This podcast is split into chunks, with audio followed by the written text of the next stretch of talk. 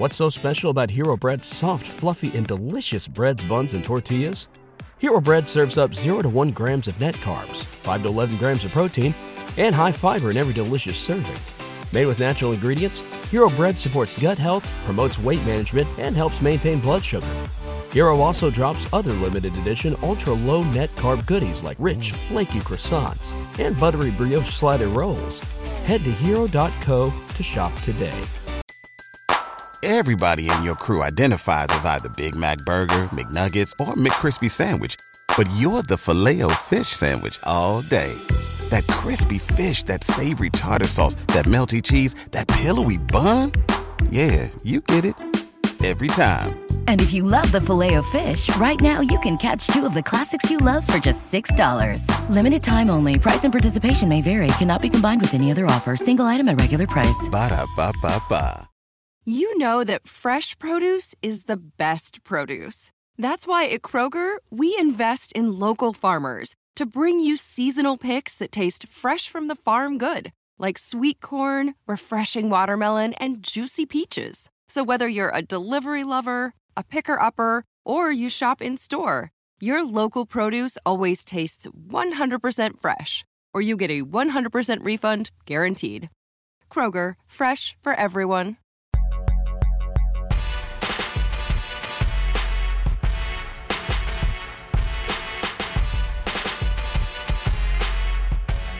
Everyone, and welcome to a brand new episode of The Wrap right here on the Fight Game Media Network. Happy Monday to you all, as it's a brand new week in WWE as the road to Money in the Bank continues. I'm Keila Cash, and by my side, as always, is my co captain, my right hand man, the wise man, the sometimes advocate for Von Wagner, and a man that makes it look so Steffortless. I bring to you noted Golden State Warriors hater and bandwagon jumper for the Boston Celtics for the next week or so. I bring to you, as always, Scott Young. Welcome back, you loser, times two. I hate basketball, so that's first thing. Uh, secondly, Keila, I guess for the next couple weeks, it's not going to be a pleasure chopping it up with you and talking all things WWE we we officially have beef for the next few weeks. That is uh that is official. So we we got beef. Me and Garrett got beef, and anyone else who likes the Warriors, we got beef for the next few weeks. So and that goes for anyone listening, anyone, everybody. We got beef for the next few weeks until this whole thing blows over. And after it's over, if they win, I'm gonna need like two weeks, and we'll still have beef. So I'm just letting everybody know what it is. I'm really well, happy to be here, though. Well, as long as you don't go on the Roman Reigns schedule of disappearing on me for like weeks at a time, we're good to go. Honestly. nah, I'll, I'll be here every week. You know, I uh, I need to keep the lights on. I got a tribal chief in the house that I got to keep fed, so I'll be here every week. I appreciate that, but I'm looking forward to next weekend's potential celebration of the Warriors oh winning oh their fourth championship and Steph being crowned the MVP of the NBA Finals, winning the Bill Russell MVP award. That will make me so happy to rub it in your face for five good minutes. I'll be sick. I, I, I, I, I, you know what? I don't even want to think about it. It ain't gonna happen. I don't even want to think about it. Well, let's hope game six Clay does not show up on Thursday, oh. one way or another, because it's either stopping at six or going to game seven. I don't want to talk about it. I, I, don't want to talk about it. I'm gonna get all upset because all, all you know, all I've been hearing all day is Steph did this, Steph did that. Man, Steph ain't do a goddamn thing except put the man. He he he played a good game. He played a good game. I'm glad you acknowledged him. Everybody acting like he, you know, he did, he put on like a like a LeBron performance or something. Like he dropped a LeBron 50. You know what I mean? Like he dropped a 50 piece. He had a good game. Oh, look it's at fine. you, halfway acknowledging greatness. But thankfully, I have a tag team partner to complete this misery for you. Back, the original OG himself, one of the founding members of the rap and a member of the Game Media family. I bring to you, as always, as well, Paul Fontaine. Welcome back, Paul. I'm just the Michael Jackson eating popcorn meme here, watching and listening to this. Like, I got no skin in the game, but I mean, my Facebook feed is littered with Scott either complaining that basketball is the worst thing in the world or loving it, depending on whether whether the Celtics are winning. Um, he's he's bleeding green now for some reason, even though he's you know in I don't know where are you, Virginia? Yeah, Like- hey, VA baby, we for lovers and we love Boston right now. Come on, man. Well, he cl- he can't He's claim like a Philly right now. fan. He can't claim Yeah. Brooklyn. It's anyone but the Warriors. It, it, Yeah. it didn't matter who they were playing. I was rooting for them. I'm just rooting for a game seven because I have I have money on this series going the distance. At, at that point, I don't even care, and I don't think the NBA does either. They just want that extra day of ratings. Oh, I'm so scared That's for Game goes. Seven. But it'd be great if they lost another game. Actually, it would be great for Steph's legacy if they lost another Game Seven. Well, the boss man likes the Warriors, so I'm not going to agree with you. Oh, yeah. I. Hey, we, I got I got beef with the boss man too. That's why I got to show up to work because I already got Yeah. beef, so I can't not be showing up to work too. You know, that's a double that's a double negative. I'm gonna get kicked out for that. Yes, so he will hate in moderation because he knows what's best for this team. He knows what to do. Just hate enough not to cross the line. And I just brag just enough not to have egg on my face in the event they blow this game sometime next week, which is possible. There is hope for Scott yet. I do believe that we will get game seven, even though I'm going for the Warriors nonetheless. Well, we'll see. I never get to record after a win anyway, so who cares? You know what? That is ironic that every time they have a good game, you don't get to talk about it. You don't get to rub it in my face. I love that for me. But now The Celtics win, I'll I'll get you on my show. the counter arc. Look, look at Paul belling you out. You need an outlet. Come to Paul, and he'll let you know with a cup of Joe. He'll he'll give you that comfort you need for half an hour, and then I'll bring it back down if they win another game. Yeah, I don't like this roller coaster of emotions, man. This is this is not good for me. This gets me all in my feels, man. I love it. And it's a great way to transition to our lead story this week in WWE, which happens to be the Cody Rhodes story, his roads to recovery, which could be a Peacock special or a five part miniseries on USA Network following Miz and Mrs. sometime this fall on USA. But we have to talk about, once again, his remarkable performance at Hell in a Cell this past Sunday, delivering a five star classic against Seth Rollins and probably my favorite WWE match of the year so far. And this might go down as the feud of the year for me as well. And this past Monday, Cody was vowing to actually go to Money in the Bank, climb the ladder somehow, some way, and win the Money in the Bank briefcase. I knew he was bullshitting, but I loved his optimism nonetheless. And eventually, Cody is interrupted by Seth Rollins, who tells Cody, I don't like you, but I respect you, and your father be proud of you for what you did, delivering one of the more gutsiest performances in WWE history. And they shake hands, and I think Colby, government name Lopez, whispers something in Cody's ear that was very meaningful and intimate between the two. And then, of course, I knew trouble was coming when Cody leaves the ring. He's all teary eyed. He waves goodbye to the crowd. And then he gets jumped from behind by Seth with a sledgehammer attack. He rips off the shirt, exposes that disgusting bruise all over the arm and chest of Cody Rhodes. And Cody has been written out of storylines indefinitely. And he will allegedly be out of action for nine months with a torn pectoral muscle that was reattached a few days ago in Birmingham, Alabama.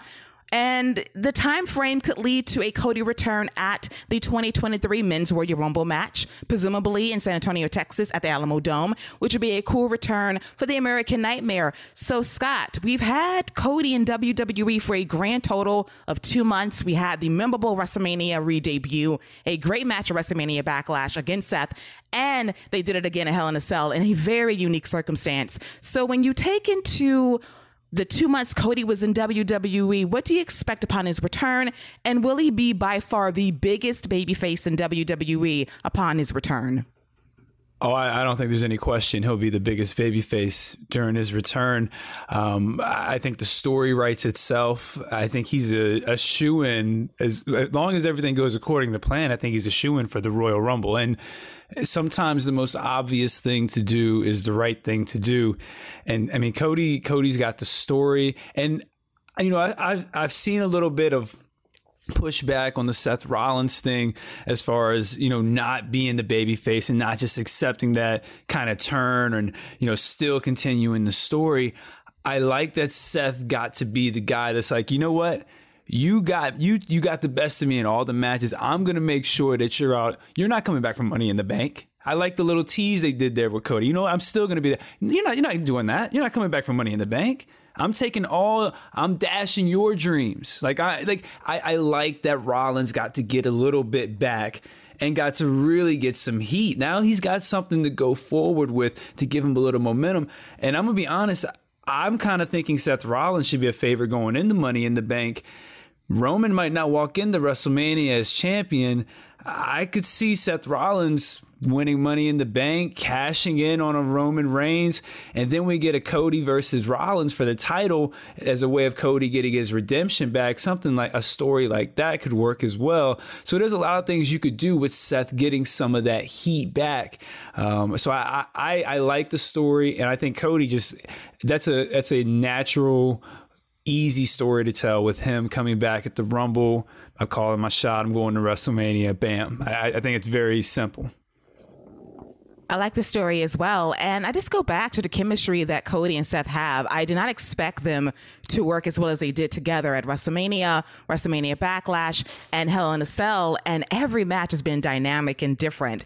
And that Hell in a Cell match will forever be a classic to me. And this is a rare case when I'm not opposed to seeing this feud go on forever. Seth needs to go on a run heading into Money in the Bank, win the briefcase, maybe dethrone Roman Reigns ahead of WrestleMania, and let Rollins, Cody Rhodes Part 4 be the main event of WrestleMania in LA. I think it justifies it. Both men seemingly bring out the best in each other. And dare I say, this might be Cody's greatest feud of his career, even during his time in AEW.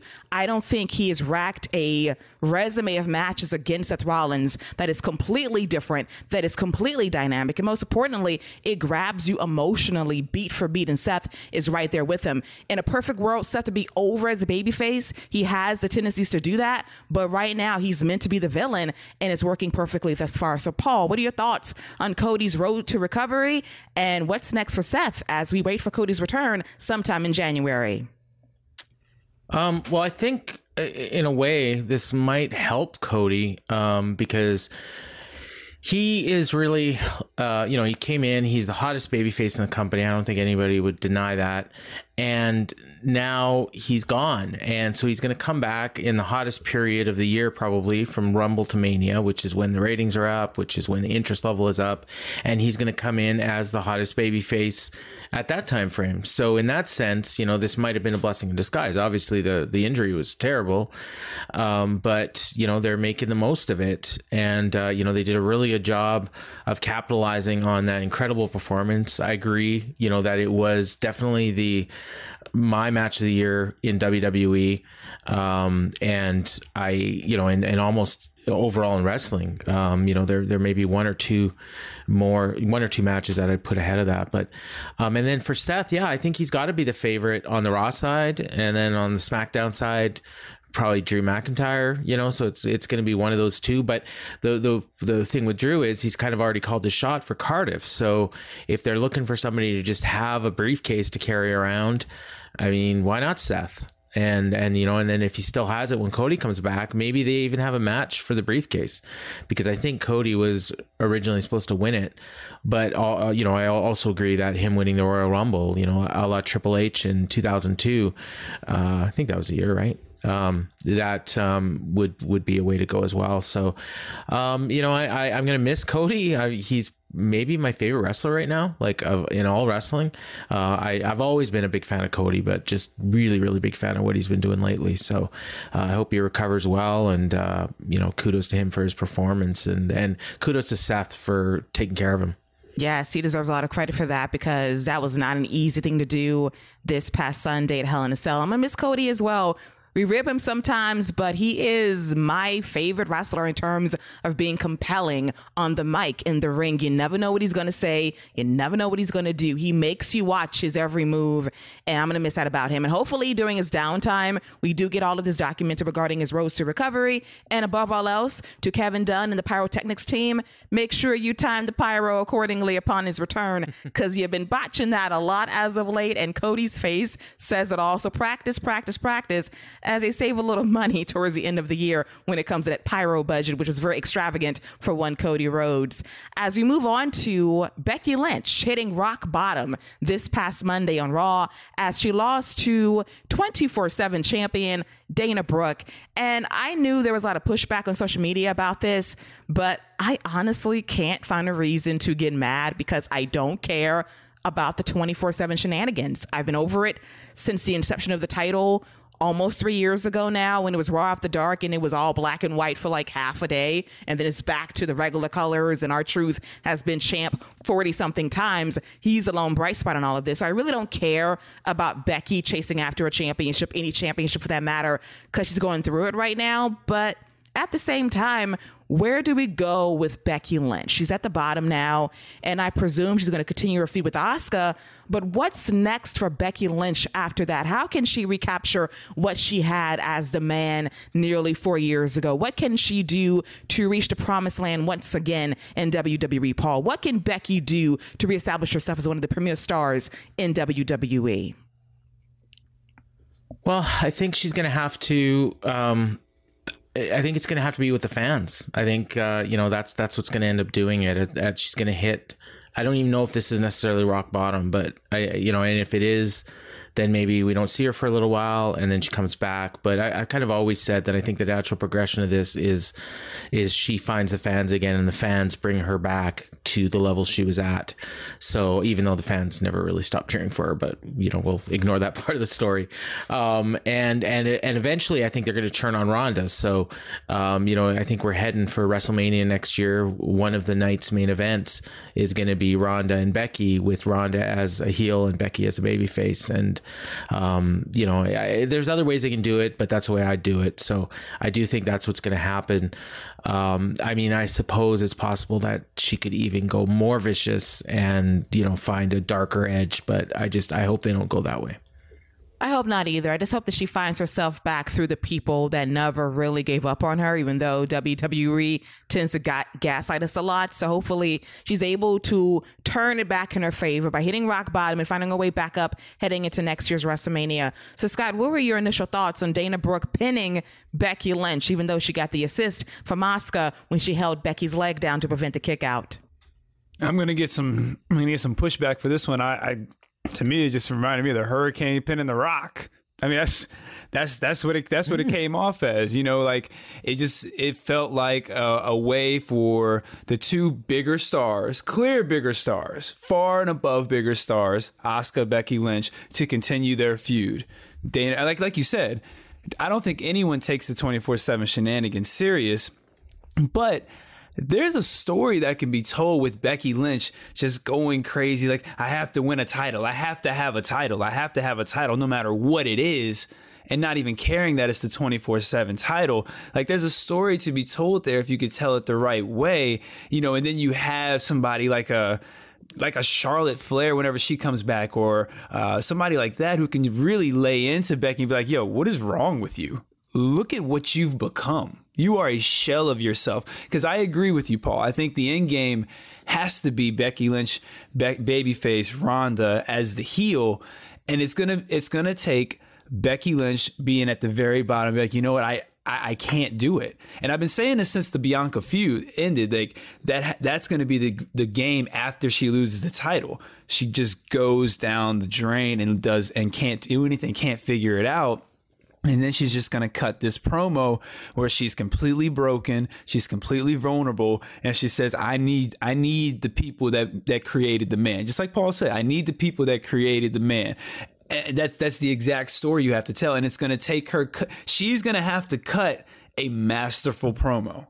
You know, and I know the people are already with her, but to get her back to that man level that was a completely different level than what she. Right now, she's kind of she's just incredibly popular and, and and will always be. She's established herself, but to be at that man level popularity where she was able to elevate any and everyone she was in the ring with, with as far as the crowd reaction, to get to that level, she's gonna have to cut a masterful promo and just be relatable and lay it all out there. And I think she's got that in her because she's done it before. So I, that's the end game And I think that's got to be what's next. And you just have to, she just has to continue losing big matches. She has to continue coming up short, and someone's just going to lay into her and give her a reality check. And that's when she comes to the ring just completely broken and says, I need you guys back.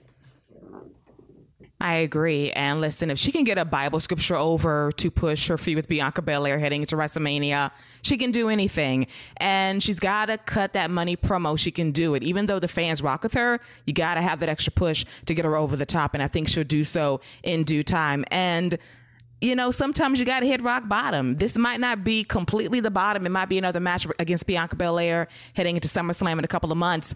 But I do believe that Becky has what it takes to get back to where she was four years ago and be a bigger star because of it, because it's right there for the taking whenever WWE is ready to go in that direction. And Becky, I truly believe has autonomy over creative that she will not she will not do things stupidly for no reason, such as losing to Dana Brooke. There's a reason behind it. I don't don't think Dana Brooke is going to get elevated by this. Unfortunately, it's a nice win for her, but it will not be remembered in two weeks. It'll be about Becky and who she needs to be in order to face Ronda Rousey at next year's WrestleMania. And I want to move on to the true MVP of Monday Night Raw, Maryse Mizanin. What a gift she is. Every time she appears, she elevates Scott's boy, The Miz. And what I love about Maryse is she's not afraid to shade her husband. Only she can say that her husband has average size balls and get away with it. Then goes above average, which is modest. Then says he has the biggest balls in the world, which is a bit outlandish, but I respect her lie nonetheless. Maryse elevates The Miz in every way. The real MVP of this marriage, of this partnership, of this show. And for one night, Scott, The Miz, for once, did not get on my goddamn nerves. Well, you know, it's just Miz and Maryse. You should check them out after Monday Night Raw. Um, you know, by the way, that show is uh outdrew NXT and Rampage, headlined by the Young Bucks and the uh, Lucha. Uh, you know, I'm, I'm, just throwing that out there. Just saying, you know, just the Miz. You know, uh, the, the segment was the segment was good and it was exactly what it was supposed to be in the, the the package of Maryse and the Mitch. you know, I know it's right there. It's right there, right? It's right there. She put the twins out there, so that everything everything is out in the open. Let's just let's just call it what it is, right? She, it's all there. Um, but yeah, absolutely, the, the entire package. Let's just let's let's encapsulate it that way. The entire package is a great act, and you you notice it a lot when she's not there you know, it's it's so much more noticeable because when she is there, like you said, she stands out and she makes the Miz eh, tolerable. You know, it's tolerable is the word I would use, and you know, this is coming from someone who I, am a fan of the Miz, and that that's that's a good thing to me that he's you know that makes him tolerable because this is this is the act that brought the, and elevated the IC title. So I, I, hope this is around for a little bit of the long haul. And I'm not saying he needs to get no massive push or nothing, but when he's in these segments, he can be useful in getting a guy like Riddle a good win. And that's all this was for to just get Riddle a solid win going into Friday, which we'll talk later on in the show. NFL Sunday Ticket is now on YouTube and YouTube TV, which means that it just got easier to be an NFL fan, even if you live far away. Like maybe you like the Bears, but you're hibernating in Panthers territory. But with NFL Sunday Ticket, your out of market team is never more than a short distance away. Specifically, the distance from you to your remote control. NFL Sunday Ticket, now on YouTube and YouTube TV. Go to youtube.com slash presale to get $50 off. Terms and embargoes apply. Offer ends 919. No refund. Subscription auto renews.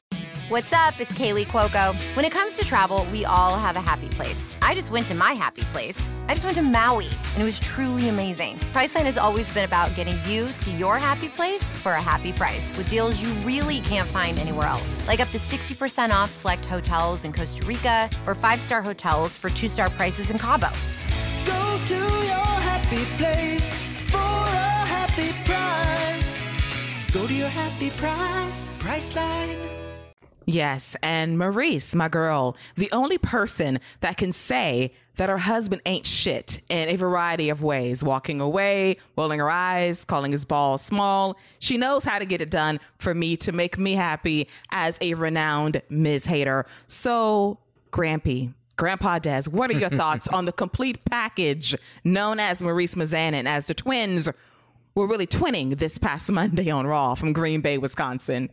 They were right there. Oh yes, they were, uh, and and they're. I don't care if they're real or not. They're fantastic.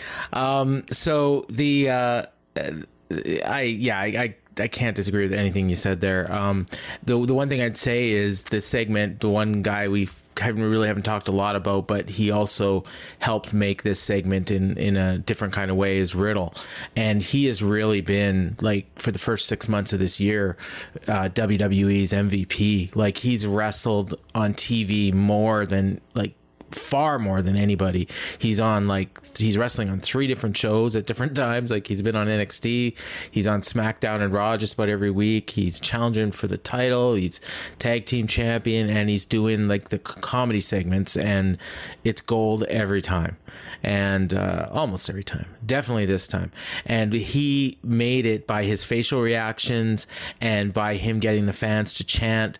Uh, what was it? Small balls um, at Miz and like uh, tiny balls, tiny balls, I think it was, and uh, you know, and and like he's just having so much fun, and I mean that is why he is successful at what he does, and and yeah, the the Maryse, I wish she was there more, but I kind of almost think that when we do get to see her for you know a month or so every six months or so like it almost makes us appreciate her even more. And if she was there every week we might not appreciate it as much. So um, and then Miz you know just the the perfect foil. I mean it's a, it was a perfect advertisement for his TV show. I, I haven't watched much of it but every episode I've watched it was exactly like this segment.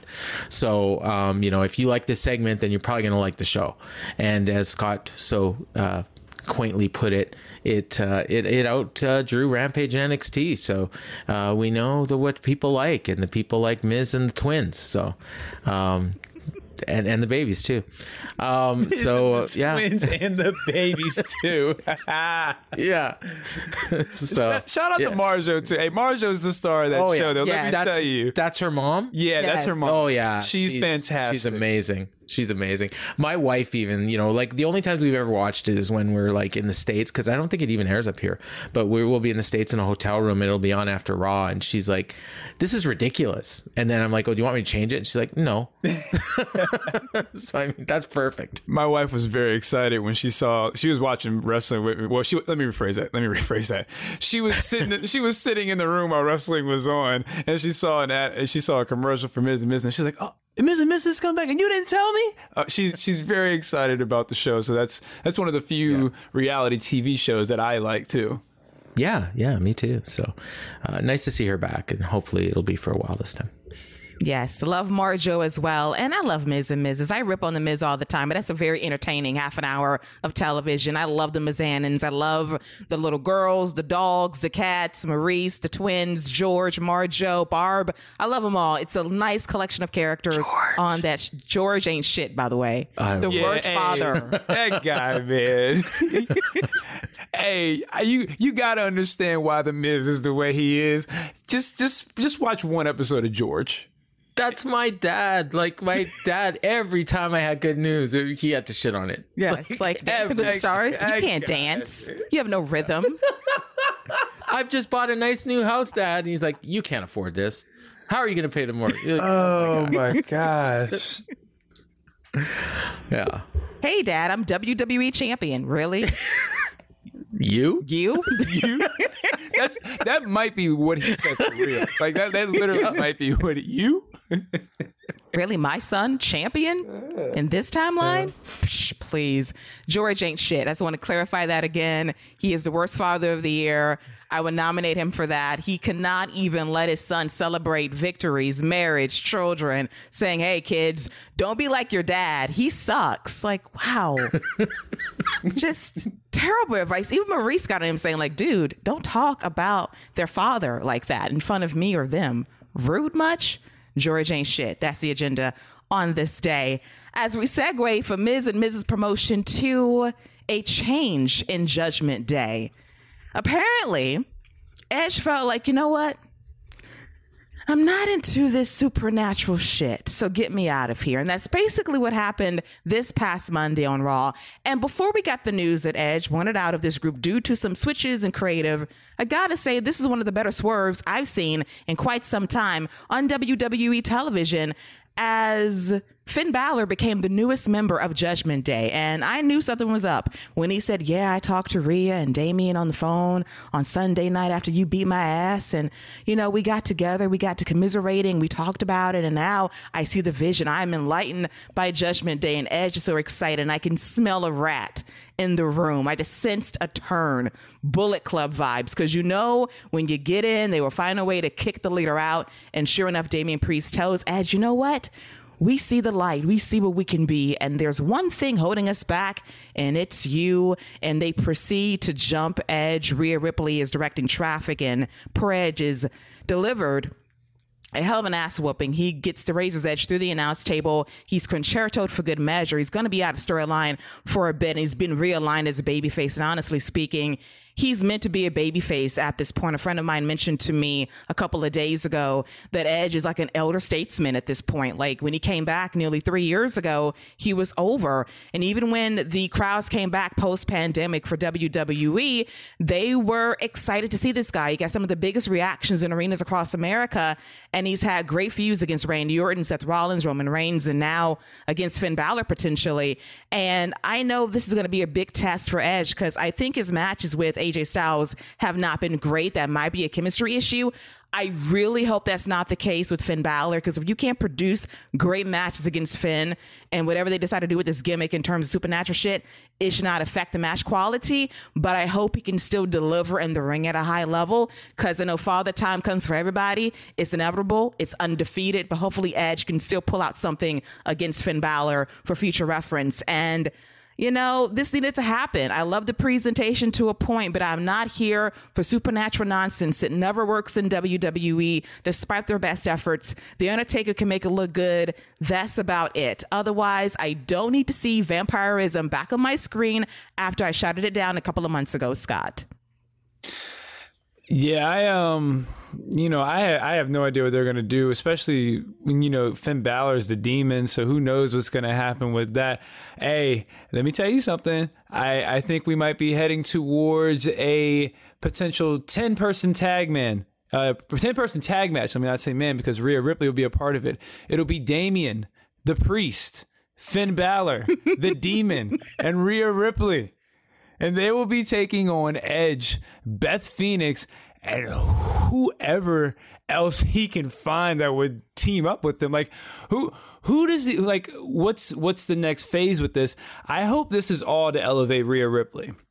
I know everybody wants it to be about Finn Balor taking over and being the guy and stuff. I hope this group is all about Rhea Ripley. I hope the focus all shifts to her. Now that she's going for the title shot, I hope she becomes the centerpiece of this group. Let's make this different. Let's make this group stand out. You have an opportunity now with a fresh slate to select who you want to be the leader. I know Finn Balor is seems like the shoe in because he's the guy who made the turn and you know kind of set it all up. But you can lay this out as Rhea Ripley taking over, taking the reins, and running this group. And I think this would just her taking control of this group would elevate her off the bat, off top. And then you just have her dominating matches. Because, I mean, obviously, this has to lead to her versus a Beth Phoenix. That has to be in the books at some point, working, maybe, maybe even SummerSlam. Like, I, I don't think that's a bad idea for a SummerSlam match Rhea Ripley versus Beth Phoenix. You could get an Edge versus Finn Balor. I mean, that's two good matches right there. Um, so I, I like Edge back in the babyface role, but the whole again another person who's going to need to cut a really good promo. The fans will get behind him. They started to get behind him as soon as he fought back anyway, so it won't be hard. But he's going to have to cut a promo and kind of be like.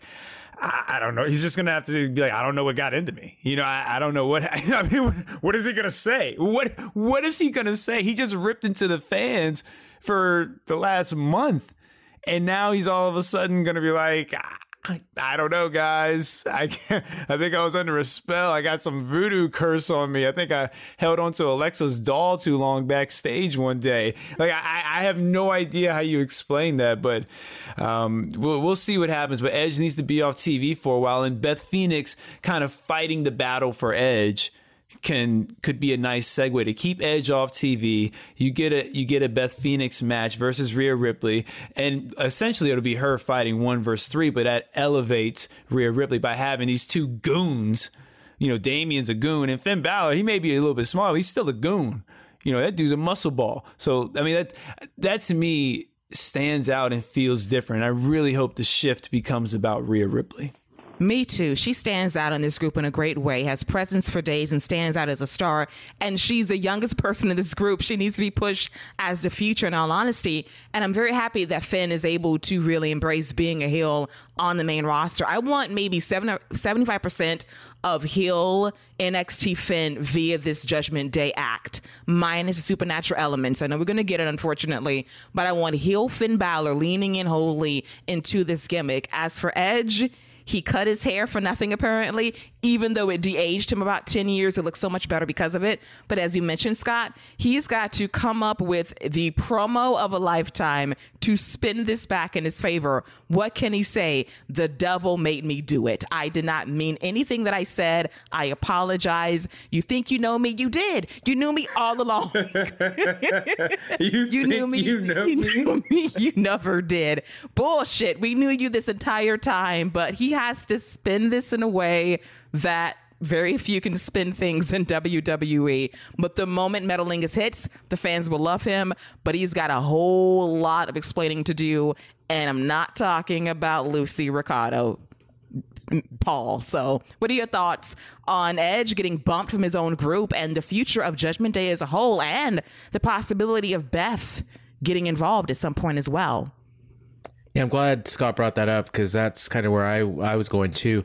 Um, the it, it, we gotta remember this is so he came back. I think it was two years ago, and because yeah, well, two and a half years ago it was right right before the pandemic started, and he was a massive baby face, and then they turned him heel um, as we remember, or maybe we've forgotten, in the lead up to the match with uh, Roman Reigns, and that ended up getting Daniel Bryan added to it, and then they had to go back and turn him face again. Then they turned him heel again, and now they're turning him back face again. He's he's becoming like the Big Show, and I I don't know why you know like a guy like this who the fans love, they've always loved, they've waited for him to come back for almost ten years, just keep him as a baby face, and you know that's where he's get get to have the most value, and then he can sell and he can put over some of these young guys.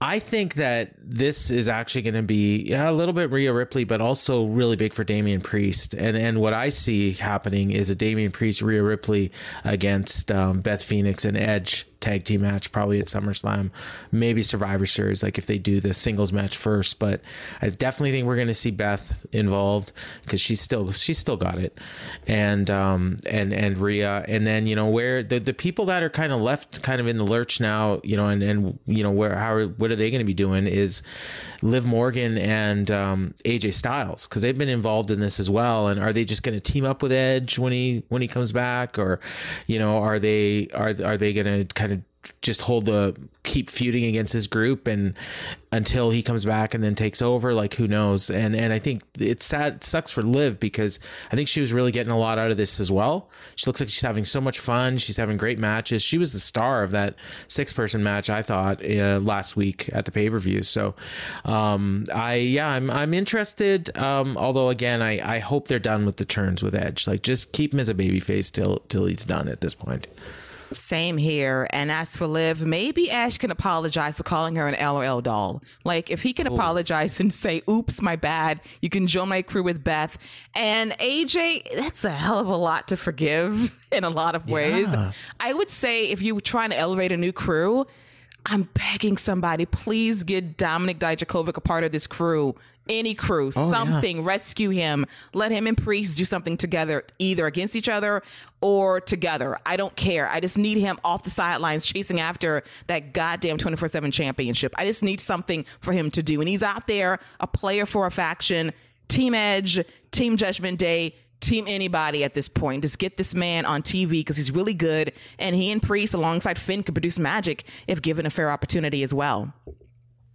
I think another option that you could throw out there, and it, it, depends on what they have planned, but another option you could team up with Edge, if, especially if you wanted to put the Judgment Day over, like really solidify. You could put Rey Mysterio there because there's some history between mm-hmm. him and Edge, and I, I, think that would be another tag match that could, you know, kind of spell both people. You know, you have Rey, and they don't have to work singles match. Well, they can, but the big tag match, you know, and they have history as a tag team. So I, I think that's another another person that Edge could, you know, go to because I, I agree with you guys. I think it's how do you how does AJ Style how do you even consider trusting edge. You, you can't even think about it. So Rey Mysterio is a guy you could be like, hey, you know me. I just I messed up. You know me. I need you.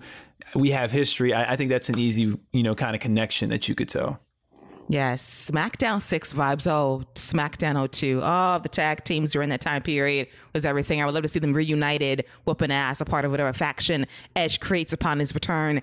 As we move to the main event of Monday Night Raw, it was a fatal four way match to determine Bianca Belair's next opponent for the Raw Women's Championship at Money in the Bank. It was Doudrop versus Liv Morgan versus Rhea Ripley versus Alexa Bliss. And I thought this match was pretty good. All four ladies did their thing. I love the tag team work with Alexa Bliss and Liv in particular going up against Doudrop and Rhea Ripley. I think the announcers and WWE social media teased them as a potential tag team. And Lord knows we need those as the titles are still on ice with this aforementioned tournament not not happening anytime soon to crown new women's tag team champions that'll happen when hell freezes over.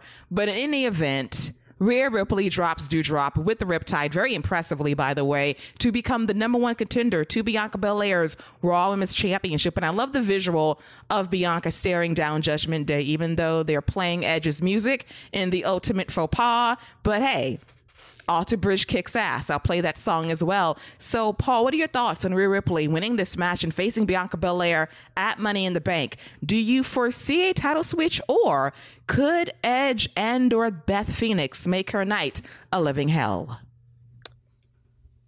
The whole time you were talking about that, I'm like, okay, we've just been talking about how this is all about Rhea, and then she wins the number one contender, and I'm like, okay, what are they going to do? Because like I, the idea would be that she's so hot going into this match, and but then we've got Bianca, who's a great champion and seems to be setting up for a big match down the road, maybe at SummerSlam or Survivor Series with Becky. So what do we do? And then you just said it um, I think I think that's what they're gonna that's what's gonna happen is is Edge and or Beth are gonna return at Money in the Bank because that's well it was supposed to be a stadium show. It's it's in the intimate confines of the MGM Grand now, um, but uh, you know that it's a big show. And uh, yeah I could see that because I don't think you really want to just beat Rhea right now uh, although if they do, then that kind of tells you.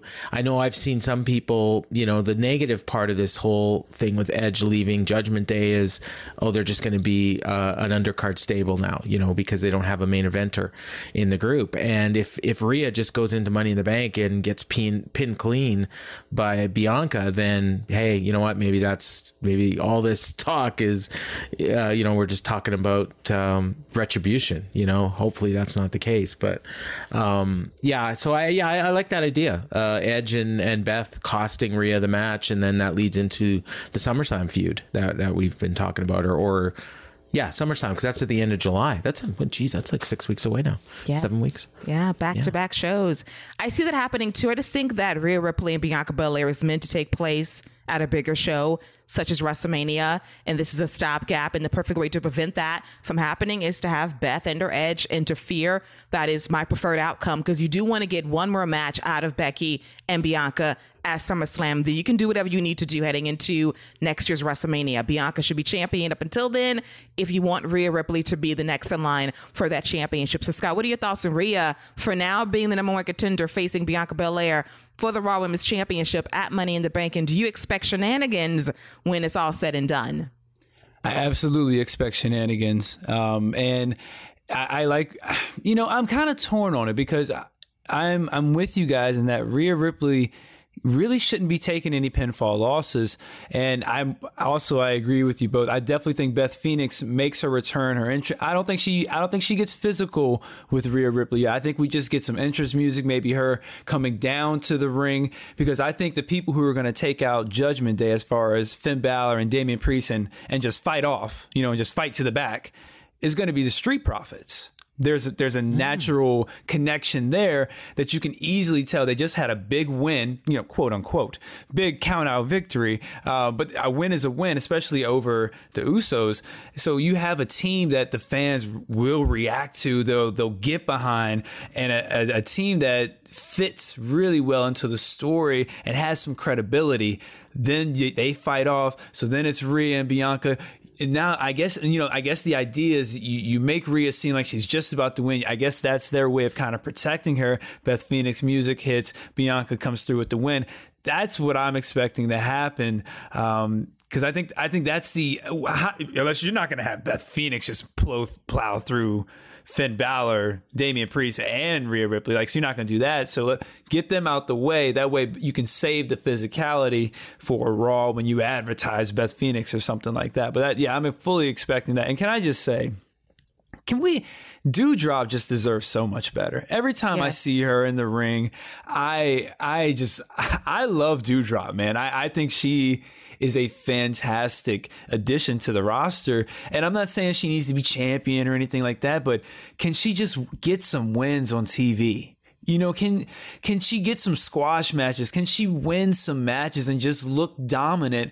So that way, when she does lose, because she's always losing in these big matches, these any any multi matches, she's the one who's losing. And I get it because it's impressive to beat her, but you got to give her some wins and she she deserves that, man. I, Doudrop deserves the world to me. I, I love Doudrop.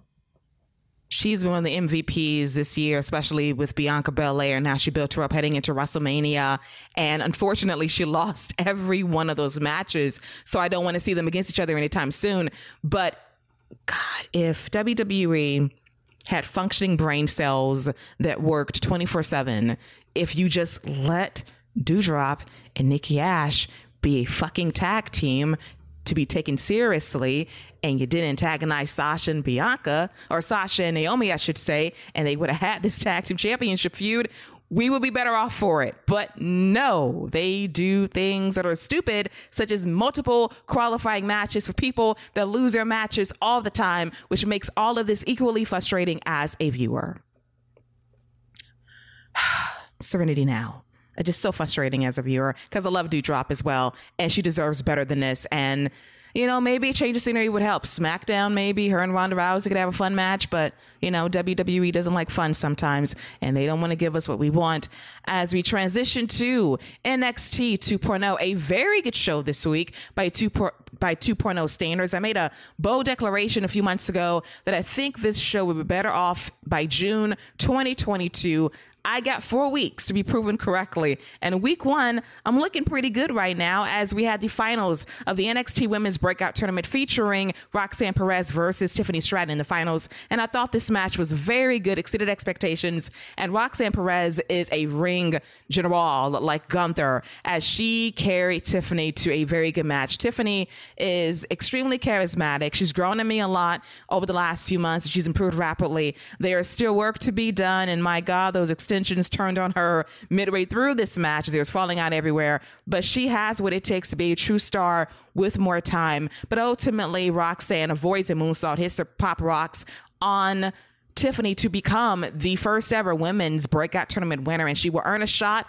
at either the NXT women or the tag team titles at a date to be determined. So, Paul, what are your thoughts on the finals of the women's breakout tournament and Roxanne Perez getting the win and the future of Tiffany Stratton being a future standout star as well?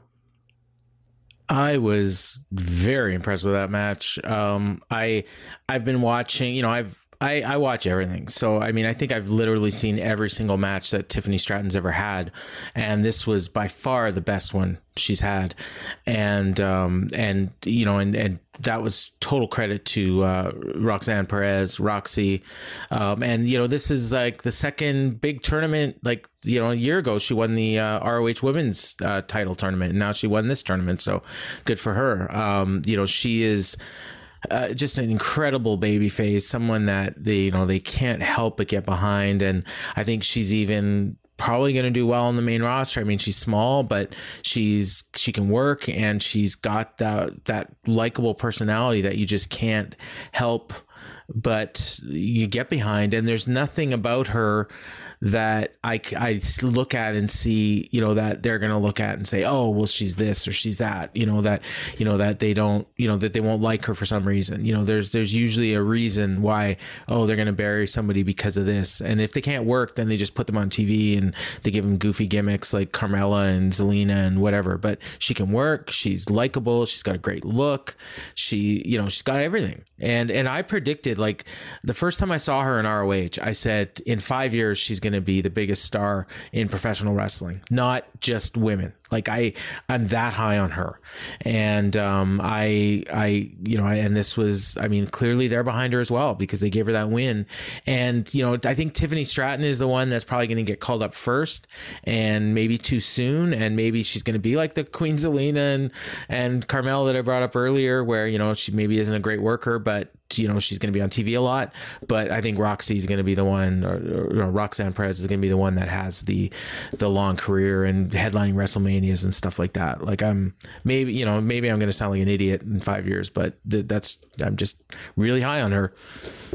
And she's not in the prime of her career yet, giving me Rhea Ripley mm. vibe. She's 20 years old. She's not 25 yet. She's 20 years old this good already, only going to get better. And the same goes to Tiffany as well. I hope they don't rush her because she really has what it takes to be a true star. And I go back to a storyline maybe five or six years ago when Dana Brooke was the protege of Charlotte Flair. Let Tiffany Stratton in two years be the protege of Charlotte Flair. That would make way more sense in terms of they're very similar in how they work. And I think that Tiffany would benefit greatly from Charlotte Flair if WWE chose to go in that direction. So, Scott, what are your thoughts on the finals of the NXT Women's Breakout Tournament? Roxy gets the win, and Tiffany Stratton is still a star on the ascent nonetheless.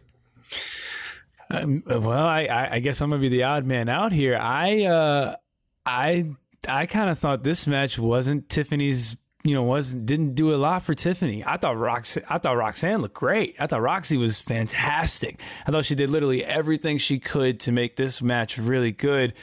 I thought there were some times where Tiffany just kind of looked lost, and for the last few weeks, I feel like those those are the kind of things that she's been excelling at is the transitions in between the moves and just kind of smoothly going from move to move. Here, you know, there were a couple times where they were, you know, fumbling over hitting the ropes, deciding whether to hit the corner or not. So, I mean, the match wasn't bad. It definitely wasn't bad. We've, especially during this tournament, we've seen worse. And I, I think Tiffany is going to be fine, but I wasn't quite as high on the match as everyone else. Um, it got better after the commercial break. I will say it picked up a lot. But before the commercial break, started off slow, was a little rocky. But I will I will admit after the commercial, it did pick up. Um, I'm fully expecting Tiffany to get caught up with uh, Grayson Waller and Max Dupri's maximum models. I, I just I, I I don't I don't see how you don't have that natural connection. But Keila, I think what you said is great as far as being the protege of Charlotte Flair. I think that's that's an excellent call and a great person to work with. And you know, Dana Brooke, she had good matches on NXT. Like her match with Asuka was good, and then she goes to the main roster and it's like she forgets what what happened in NXT. So I I, I hope that's not what's going to happen with Tiffany because she has progressed a lot, and but I I do wonder if she gets called up if that will you know, if that halts the progression that she's made. That's my fear. I hope they don't call her up. Thankfully, the Coconut Circuit's back up and running as of this weekend for a 2.0. And it's my hope that she continues to learn. And as you mentioned, I will say that the work during the match wasn't as great because she was thinking a lot in her head about the spots. The moment she stops doing that and trusts her instincts, she's going to make it as a star. But she's still learning this six months in, I believe. And she's got a world of potential to figure this out if given the time. If she's rushed to the main roster, she might not get that time. She will be rushed in the deep end of the water and she's going to get lost unless seasoned vets carry her. But she needs more time. In some ways, she reminds me a lot of Bianca Belair, raw talent that needs to be finessed with more time on 2.0. She needs a year or two. If you give her that, I think she'll be good. If they rush it with the model agency, it's a risk. But I'm just hoping that they have patience because she has what it takes to be a star. And Roxy, it speaks for itself. She's going to be a star, a future champion, hopefully a WrestleMania main eventer as well. But you got something in Tiffany. She can be a protege for Charlotte Flair. Unlike Dana Brooke, unlike Lacey Evans, that would be the perfect way to get her over as a star in two years' time, not in a year or less, because I think it's too much too soon for her with her level of experience thus far. I will say this though: the biggest difference between those two is is going to be who they were working with. Bianca Belair had, you know, she was working with uh, Kairi Sane, Io Shirai, Shayna Baszler, Charlotte Flair, Rhea Ripley. Who's Tiffany working with that's on that level. You know, even at even at Dakota Kai, you know, people like that. That's who Bianca Belair was working with. Nikki Cross, like those are all the people that she got to work with who is Tiffany working with that is on that level that is she consistently gets to mix it up with? And all those wrestlers I just named they all have different styles. They all bring something different to the table. Some of them fly. Some of them try to snap your arms. Some of them want to knock your head off. They all bring something different to the table. How how is she going to get that same type of you know mixture and creativeness and just just different physicality when she's wrestling people that she's already a, much better than? I know that's a big question. We talked about that a couple of weeks ago, and oh, they fired Dakota Kai. I'm going to say that every single week. It never fails. And they did it for reasons I don't get. I know she wasn't going to renew that contract, but damn it. Like, you need someone of veteran status to help these ladies along. You got Alba Fyre there to a point.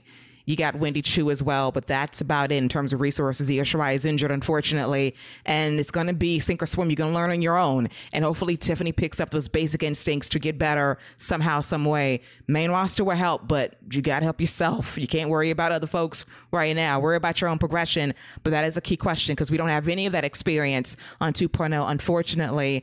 As we segue to the potential of Nathan Frazer, who is one of my favorite dudes on this show from the entrance to his look, to the work in the ring. This guy has the potential to be a superstar. If WWE sees the tea leaves for what they are, it's miraculous. He's getting a push on this show, considering their edict of size matters and you got to be bigger and you got to be taller. But Nathan Frazer, this dude's speed, agility, and technique is everything. So, Paul, what do you see in the future of Nathan Frazer moving forward on 2.0 and possibly the main roster at some point? And thank God that that his mentor, his adopted father, is Seth Franklin Rollins.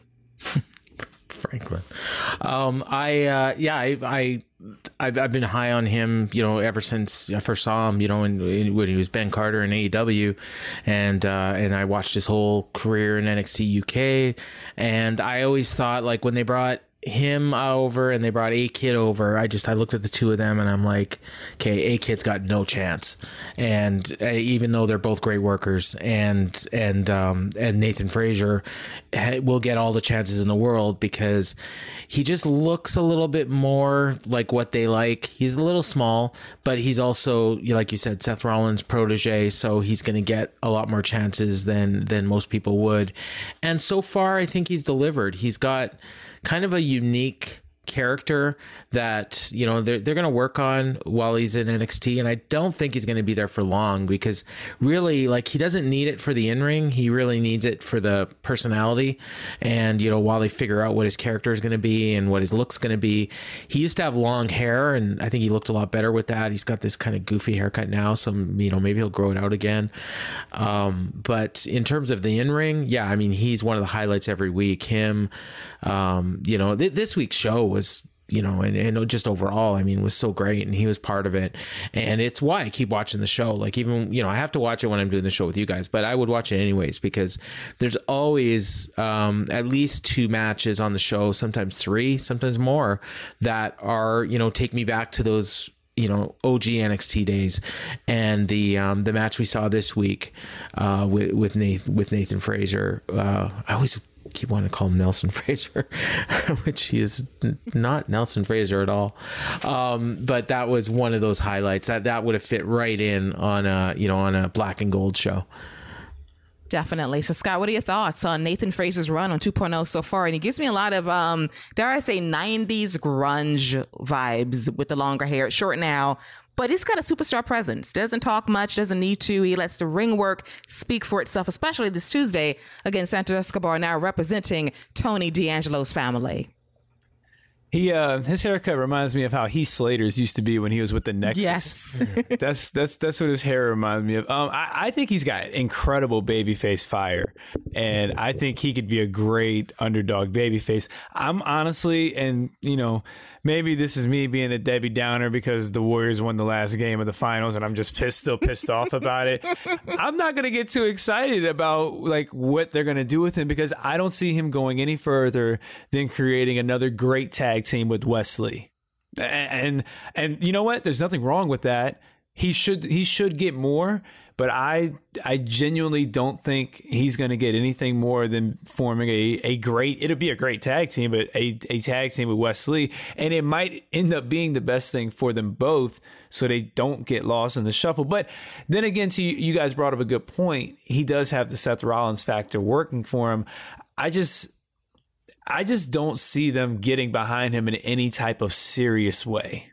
Like, I don't even know of a guy a guy that you would compare him to on the on the roster now because they, you know, but I, I don't I don't think you would I don't think he's somebody you would take serious in any type of way. I, I think tag team specialist is what he's going to be on the main roster, and that's fine. That's It fine. work- that's fine. You know, I just want the guy to be positioned well. If he's a tag team specialist, so be it. He and Wes Lee, my God, as a tag team, agility, flight for days. Absolutely. That that would be exciting to see on the main roster, and I'm for it. I think that both guys have the charisma and the talent to pull it off. And if he's going to be a tag team specialist, it's better than being featured endeavored. I'll take it. I just want them to realize you got a star and use him accordingly, either as a single star or as a tag team wrestler. Don't care. Just push him, push him, push him. He's got the talent. And hey, Seth Rollins found this dude five years ago and he saw something. And look, you got him right there.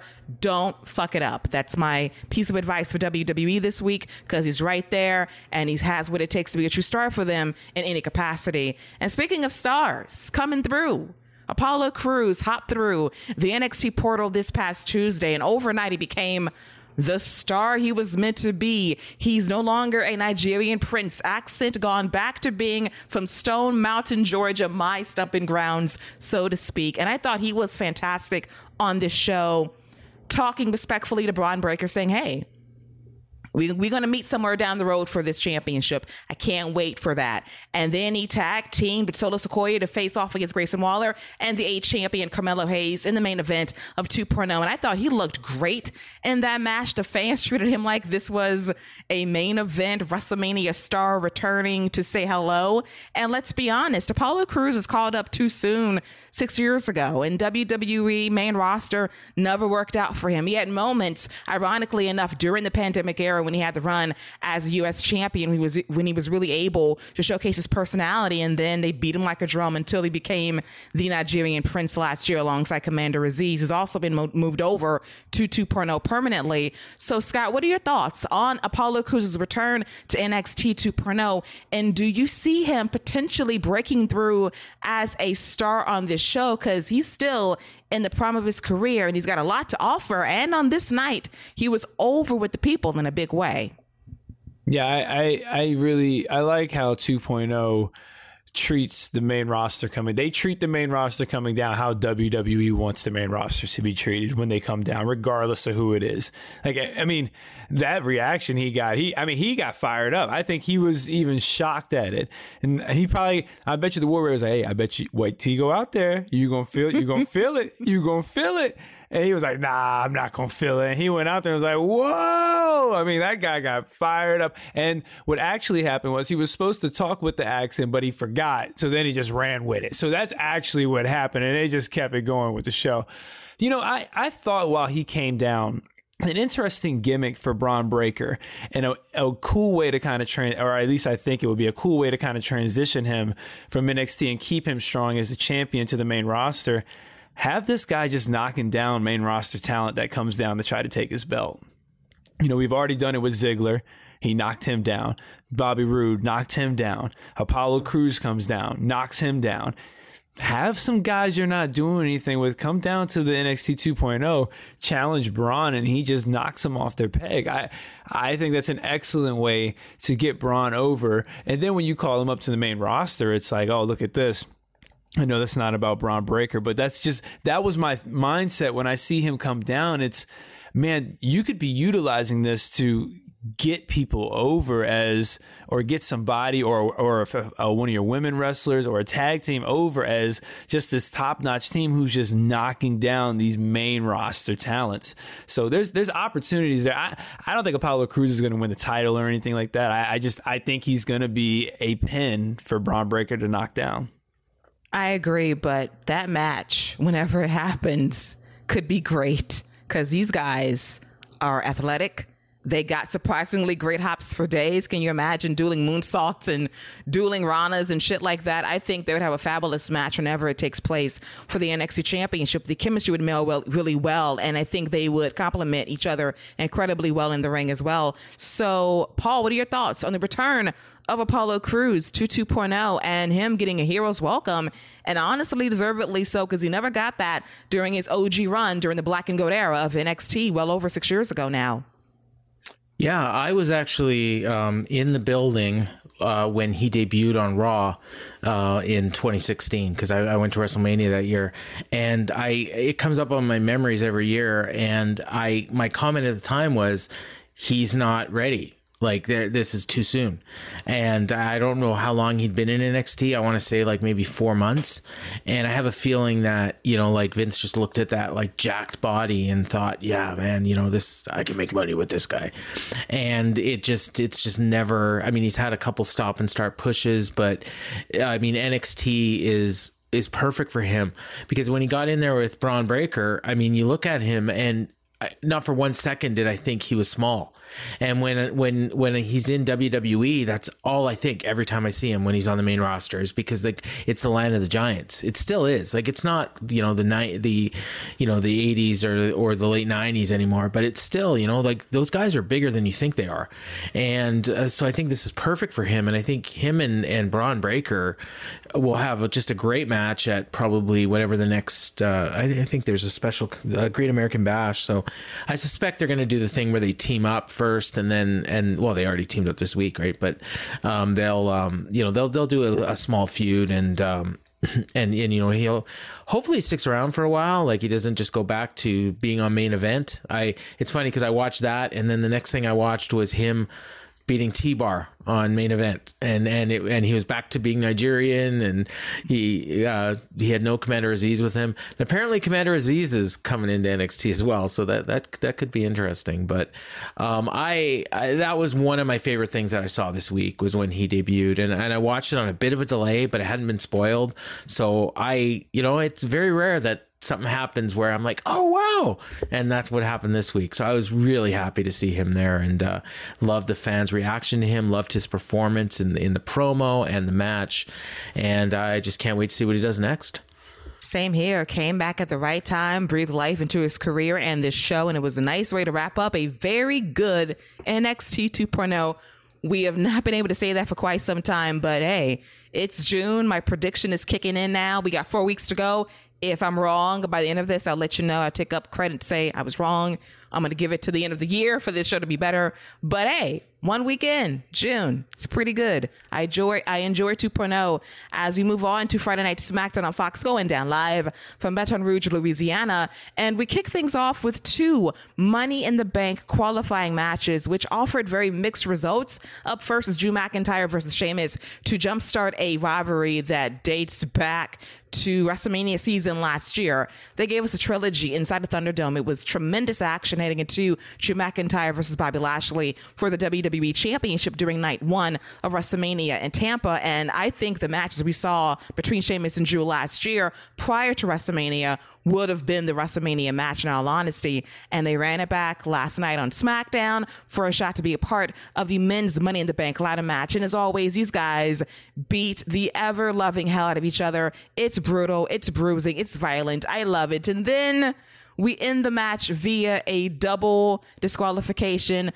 because both guys grabbed two chairs to attack the other and it went south fast and in a hurry and I hated this finish. I did not like it very much and it led to more fighting during the commercial break. We come back, they're still fighting at ringside. We got Jamie Noble, Curtis Axel, Hurricane trying to break up the fight and then both men protesting backstage about what happened and hopefully we get a rematch. No DQ, no count out. There must be a winner hopefully on SmackDown next Friday. But Scott, what are your thoughts on this matchup and how it ended alongside Butch being the worst scrappy dude trying to start shit at every single term? My God, stop it, Butch. Stop it. So I, man, I hate to say this, but I, I'm starting to like Butch. I, I like just how erratic he is, just how like unhinged he is. I, I, I'm starting to like. I just hope he. I genuinely would like for him to just start randomly running into matches and just taking out both guys, and then just running back, like as Sheamus. Like I, I just, you know, I, I'm sorry. Um, I- the match was good. They're not gonna. They're not gonna put on a bad match between the two of them. So I, that's that's a given right there. Drew McIntyre does not need to be in the Money in the Bank match. I, I think I think he's already called his shot. We already know when the match is going to happen. He doesn't need to be in the match. I think you can stretch this until the. I think this is going to be the pay per view match, like you said. I think it's a good way to stretch it out. Or you could do him versus Butch at the pay per view. That'd be a big opportunity for Butch. You know those two will put on a a really good and physical match. Um, so there's a couple options you could do right there for Drew McIntyre, but that's got to be the goal is to get him. This is kind of just a, I know this is again, this is just a, a stop, a stop gate for him on his way to his homeland as he tries to take the title from Roman. And I fully expect him to face either Sheamus or Butch at Money in the Bank. That makes sense. So, Paul, what are your thoughts on this matchup? That was great until the finish, and that damn Butch, Scrappy Doo 2.0. He reminds me actually that cat from the old Tom and Jerry cartoon. Like, you want to spank his ass repeatedly for being a badass, and that's Exhibit A. Like, stop, Butch. Damn it. Stop it. Did you see? Did you see the DM I just sent you guys? I, um. Anyways, um, the uh, yeah, I, I concur. Like, I mean, th- these two, I mean, you know, they can do like a three, three and a half star match in their sleep, and and it's usually even better than that. And this was no exception. And unfortunately, they were handcuffed by the booking. You know that I wasn't even sure, like, because they were doing a, it looked like they were setting up a count out because the ref was up to like seven or eight before they even grabbed the chairs, and they they weren't getting back by ten.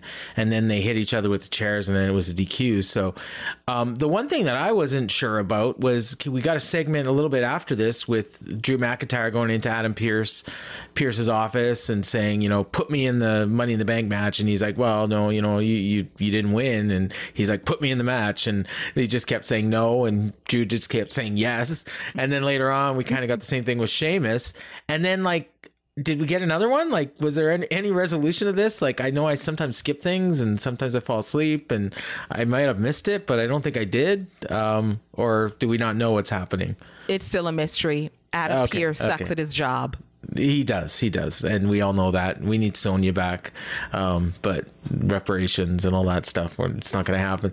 Um, Thank so, God. Thank God. Juneteenth is, June, Juneteenth is, is- right around the corner, okay? Where is Sonya, by the Hey, way? June, like I said, Juneteenth is right around the corner. Yeah. She knows when to go away. She'll be she'll be back right the next week. Right Yeah, after Juneteenth, she'll be back. Yeah. Yeah, she'll be she'll be messing with Naomi again. Um, oh no, maybe that's why Naomi's gone. Uh, hey, hey, man, reparate. Hey, they like Cody gonna Yeah, be gone too? Yeah, we ain't staying for Yeah. that. We ain't staying around. We ain't coming back till Cody come back. I like I like the idea of of having these two just just mix it up at SummerSlam. Like don't or or at Money in the Bank. Don't let them in the Money in the Bank match because neither one of them won. I know I said earlier that Drew is the favorite because that's kind of how they do things. I mean, I half expected like spineless Adam Pearce just to put them both in the match. Um, you know, and, and in fact, I wouldn't be at all surprised if that's what ends up happening. Um, but uh, you know, it's because I mean, we're what three weeks out and we don't have we have nobody qualified for the men's match and we got spoiler alert one person qualified for the women's match so um you know they they kind of got to get into gear here Yes, time is ticking. So hopefully we get an answer on Friday. Hopefully, because hey, we are on the clock here. Money in the Bank is upon us at the intimate confines of MGM Grand Arena. Three Las weeks? Vegas, Nevada. Las Vegas, Nevada. Three weeks away. It's very fast. And then it's SummerSlam. So we got back to back shows, crazy by WWE coast to coast. And we'll see how they pull it off. We had another Money in the Bank qualifying match featuring Lacey Evans versus Xia Li. And this match I'm going to be real, was not very good. And Lacey Evans, for some reason, backstage via WWE social media, looked like Toni Storm at first. thank you okay it wasn't just me No, I thought the same thing. Like Toni got rehired. Okay. yeah All right, shades come through. But hey, she looked like Toni, and then she looked like Lacey when she came out there.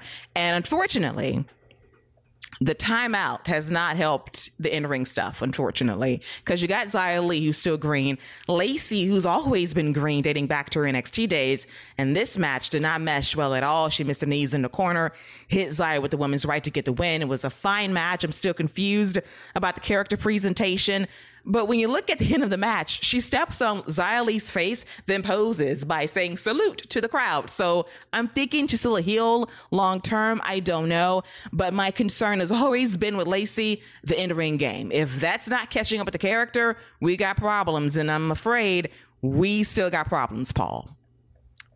when we last saw Lacey Evans in the ring, she was a Southern Belle wearing like a white hat and uh, running around with Ric Flair. I mean, that tells you how long ago that was. And then, you know, and then she got pregnant and Ric was claiming to be the dad. And then she disappeared. And then she comes back and she does two months, it felt like, of promo, the same promo every week, trying to get over the catchphrase that uh, she is, she, they're not they're not better. She's not better than anybody in the locker room, but they're damn sure not any better than me. And one week she's a face, one week she's a heel, one week she's on Raw, one week she's on SmackDown. Like, I am so confused by what they're doing with her. And then they finally bring her back, and she beats Xia Li, who we did three months of promos to build her up as a protector. She did one run in and then she disappeared. And then she's hanging around backstage um, with, you know, other heels and Aliyah. And uh, yeah, I just, it's just the most baffling thing in the world. And then we get this match, which was an NXT level up match, you know, on SmackDown. So um, yeah, I, uh, and she'll probably win the money in the bank. No, no. Stop. God damn it. No. No. I mean, who else? no. Like, I mean, Sonya Deville getting her reparations. I'll there take you it. go. I'll listen. yeah, I'll she's take gonna it. be wrestling. She's gonna be wrestling Liv Morgan next week on Raw for on, in a qualifying match. You watch. Oh God. See, Paul, see, we have to sanctify this space right here, right now. Because we cannot have that happening. Lacey Evans cannot win that briefcase. I almost called Jinder Mahal winning King of the Ring, and thankfully that did not happen. That was my first time traumatizing Scott on this show before he got the gig, and thankfully that did not happen. But Scott, please, dear God Almighty, do not suggest or agree that Lacey Evans, future Miss Money in the Bank, is going to be winning the staying heading into whatever show when she might cash in on a vulnerable champion between now and next year. She ain't winning money in the bank. That's that's a wrap. We can go ahead and we can go ahead and put a cap in that. that we can go ahead and put a feather in that. That that is not happening. But I will say this though. The only person or the only thing that has let me down to the level of Lacey Evans, because I've I've I am on record on this show of saying during because a couple those first couple promos before it just became her repeating herself in a different way. Um, were pretty good. And I thought they might have been on to something. You could hear the crowd getting behind her. I was like, man, she's got really good top babyface potential. Well, she made me look like an idiot. So the only people to let me down the same way she has are the Boston Celtics. So let me just say Wow. I, I, I am not a fan of Lacey Evans, and I don't care what she does. And to be honest with you, I, I, I don't want to see her win another match the rest of the year. No reparations for Lacey Evans for sure. Wow, the way he just buried her like she was the Boston Celtics letting Scott down during game six, which will happen, by the way, on Thursday, 9, 8 Central on ABC. Wink. What was that? What was that? what, what- what was that? I'm just predicting the future. Game six, Klay is coming. And that's crazy when we're hyping up a game more so than Lacey Evans because this idea of her being a conquering babyface sucks. So that pretty much sums up what we think about Lacey Evans and this push and lack thereof. I kind of spotted some bullshit week two, and then she kept repeating herself. Here it goes.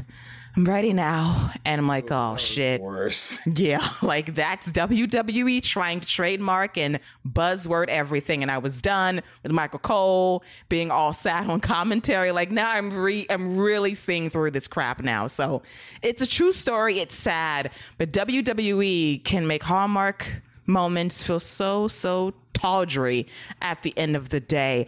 As we segue to happier news, Gunther beat Ricochet by drop kicking him into 2025 to win the Intercontinental Championship. I thought this was a very good match.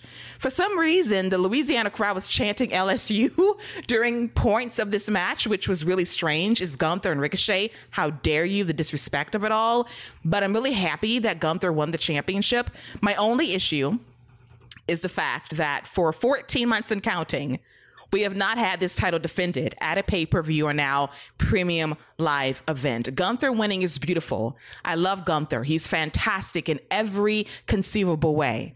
I will only buy into this reign if he's on pay per view or PLEs every month moving forward, defending this championship. If Roman Reigns is not going to be here consistently, on SmackDown with those titles in tow. I need the IC title to be elevated to that level. Let Gunther be that guy. Let him be that bridge when Roman's not there. Let this title be defended on a regular basis and not have him just be a placeholder to just have that championship because he needs to have challengers. He needs to be showcased appropriately. And I hope that's the case. It's a nice victory, but for me, it's the follow through. So, Paul, what are your thoughts on Gunther walking out as the brand new Intercontinental Champion? And do you have faith that WWE is going to do right by him and the championship and future challengers to come?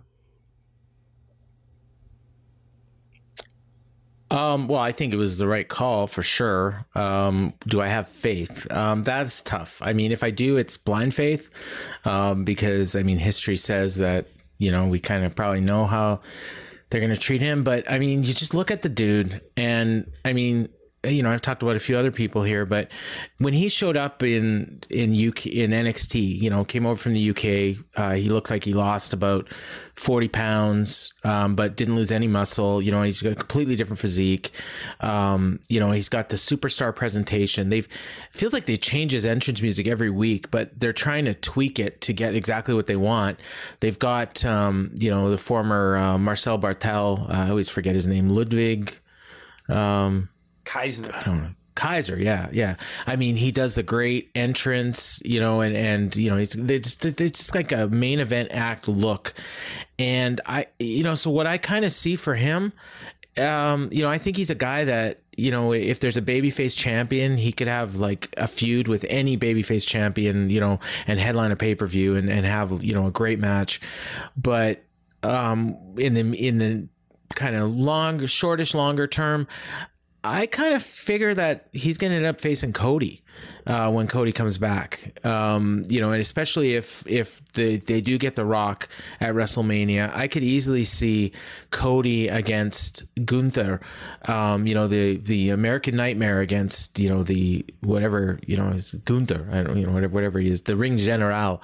Um, that would be a great WrestleMania match, and it would be Cody, you know, fighting to probably get a world title match, or maybe even at that point, you know, they split the titles again, and and Gunther's the champion, or or you know, he's he's winning the Intercontinental title.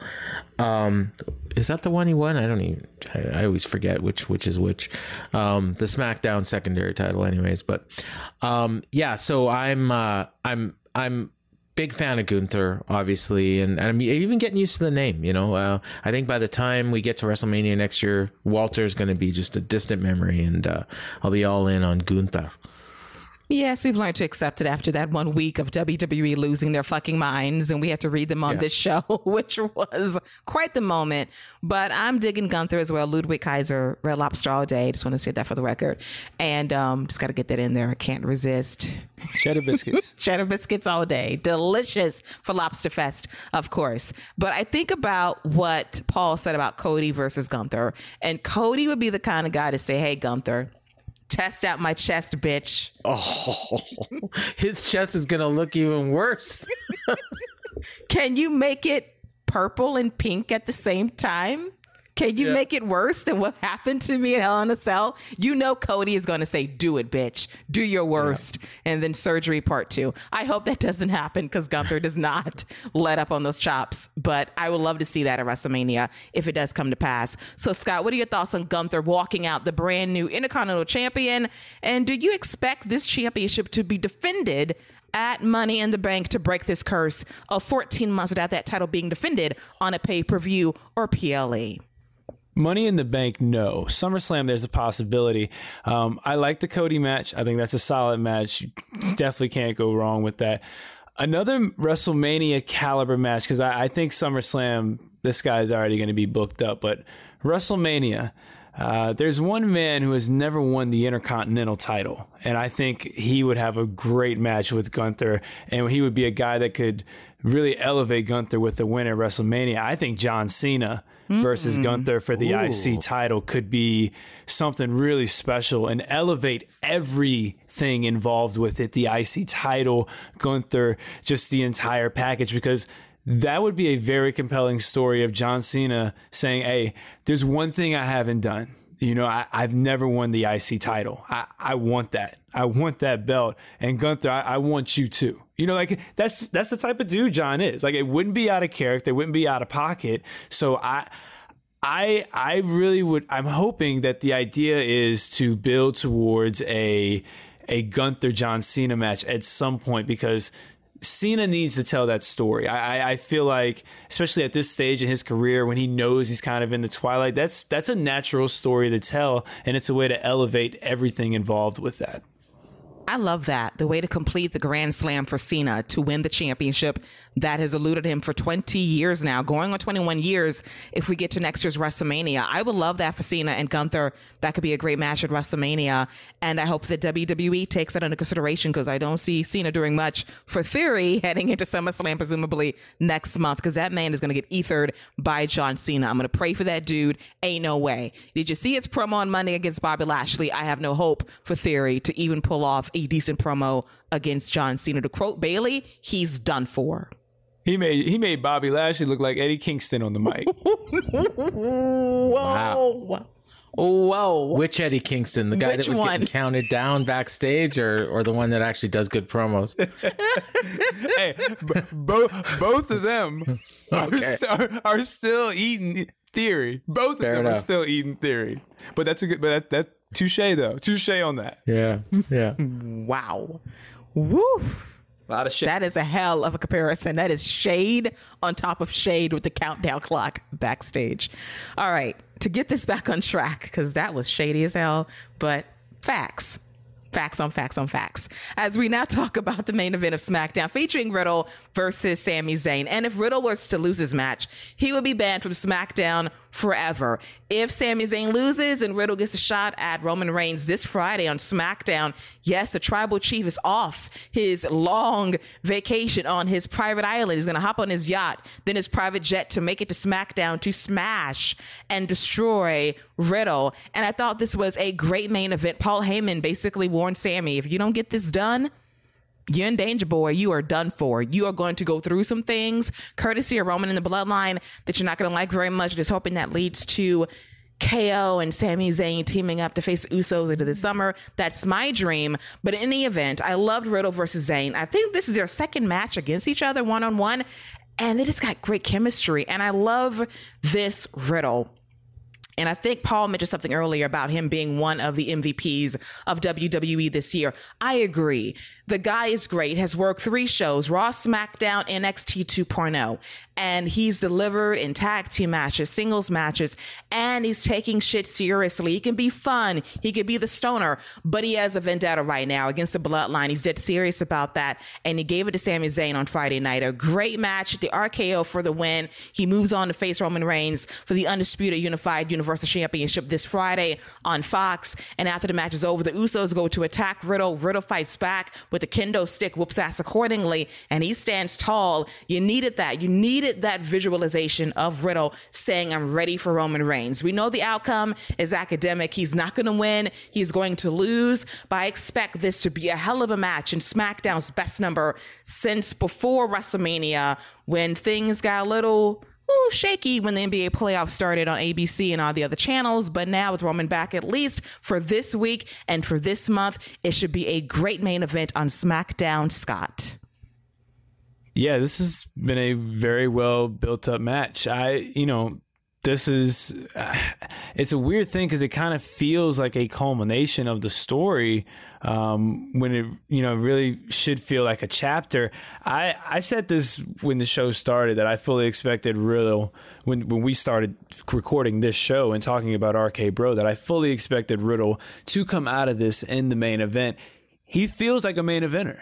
You know, he he legit right now to me, he he does not feel out of place in this match. No, I don't think he's going to win, but that doesn't mean he feels out of place in the match. Um, I think at any other point in time, if this is not Roman Reigns, if this is not this incredible historic run that Roman's on, I I think Riddle gets the belt. And I I genuinely believe like this story is built up that well where you could have a big title switch on SmackDown and it feel important. They're not going to do that because of the run Roman's on. It's just wrong place, wrong time for Riddle. But I think as long as this match is laid out the way it should be, Roman's going to put on another great match. Roman put on a great match against Daniel Bryan on SmackDown for the title. Like this is this is kind of what Roman does. So I, I I'm excited. This is this is a Roman Reigns match you're getting on SmackDown. I'm curious to see what type of rating this could potentially buy, or not buy, but potentially pop for for Fox. When did you say uh, Game Six potentially was next week? It will be Thursday. Okay, so it will be Thursday. So the game wouldn't interfere with anything. Like I, man, I I think it's a really good move to have Roman Money in the Bank and main event the PLE. I I think it's a good move, and the story is warranted. You know, Man, I, any other time, man, I I think we'd be looking at a new champion.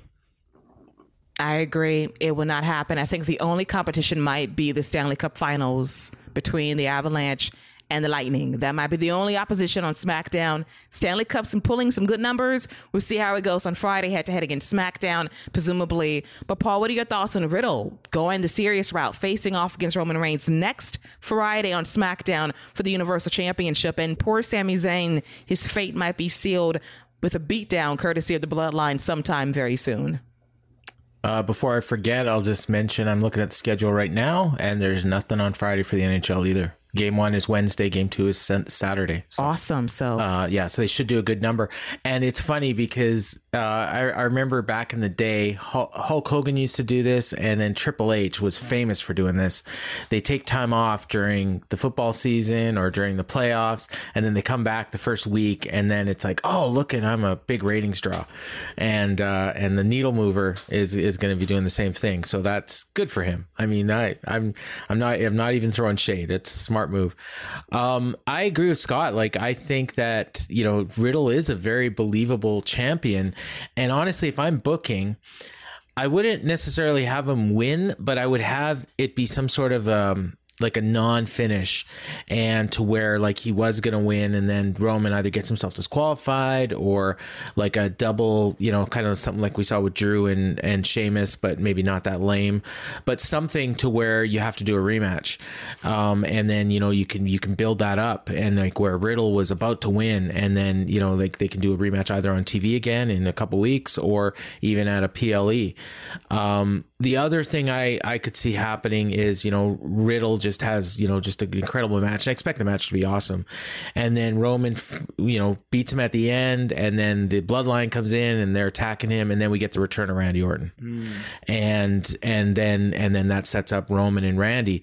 But that Roman Randy and that Roman Randy match is not that far away, right? We talked about it earlier. It's like six seven weeks, you know, end of July, so we're almost to the point where we can start building that up now, and um and that's I mean obviously I think this match is designed to set up Roman and Orton, so that's why I kind of even go back to what I said at the beginning, like we have a non-finish build to a second match, and then the second match can be where we get Orton in. Because if if let's say it's the week of Money in the Bank or the week after Money in the Bank, then then we've got you know three four weeks to build Randy and, and Roman, and uh, yeah, I'm. Uh, uh, you know, I'm I'm all in again on Riddle, and I, I do think that at some point, you know, I'd even, man, I wish they weren't so hung up on keeping the belt on Roman until the Rock match because you could even do something like where you know it's a disputed finish, and then you split the titles again, and then you have Riddle be the Raw champion and go back to Raw, and then Rid- Roman on SmackDown. You know, like I I think at some point that dude's got to win the world title. Um, I just don't know when and how, but I, I do think it's going to happen. I think that Drew will splinter those titles at Clash the Castle in September. Okay. We need one of those titles to go to SmackDown. Roman, you can keep the other one for Monday Night Raw if need be, but we need to have a champion on one of these shows. We cannot have Roman ghost Raw and SmackDown until WrestleMania. That's unacceptable. I'm glad he got his money. I'm glad he's going on vacation nearly year, year round. That's fantastic. But we need a title of some sort on one of these shows to stabilize things a bit. Cody can't do it. Drew and Cardiff Wales, that's his home basically. Let him win there. That'll be a moment and bring a championship to a main roster show. It needs to happen. Roman can have a championship for WrestleMania at the most, but he cannot have two belts. I can't take it.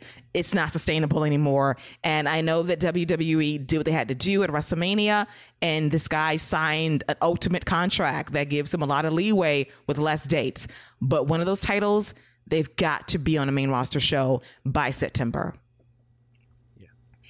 And now it's time to end the show on one of one of my favorite notes. I hear some excitement on the other side of the microphone, somewhere in Canada, I believe, as we are bringing back for the OG himself the guilty pleasure slash avoid at all costs picks of the week, the things we love about WWE that we shouldn't, and the one things we hate for reasons that are very justifiable. So, Paul, in your honor, please reveal your guilty pleasure and the one thing we as fans and the public should avoid at all costs.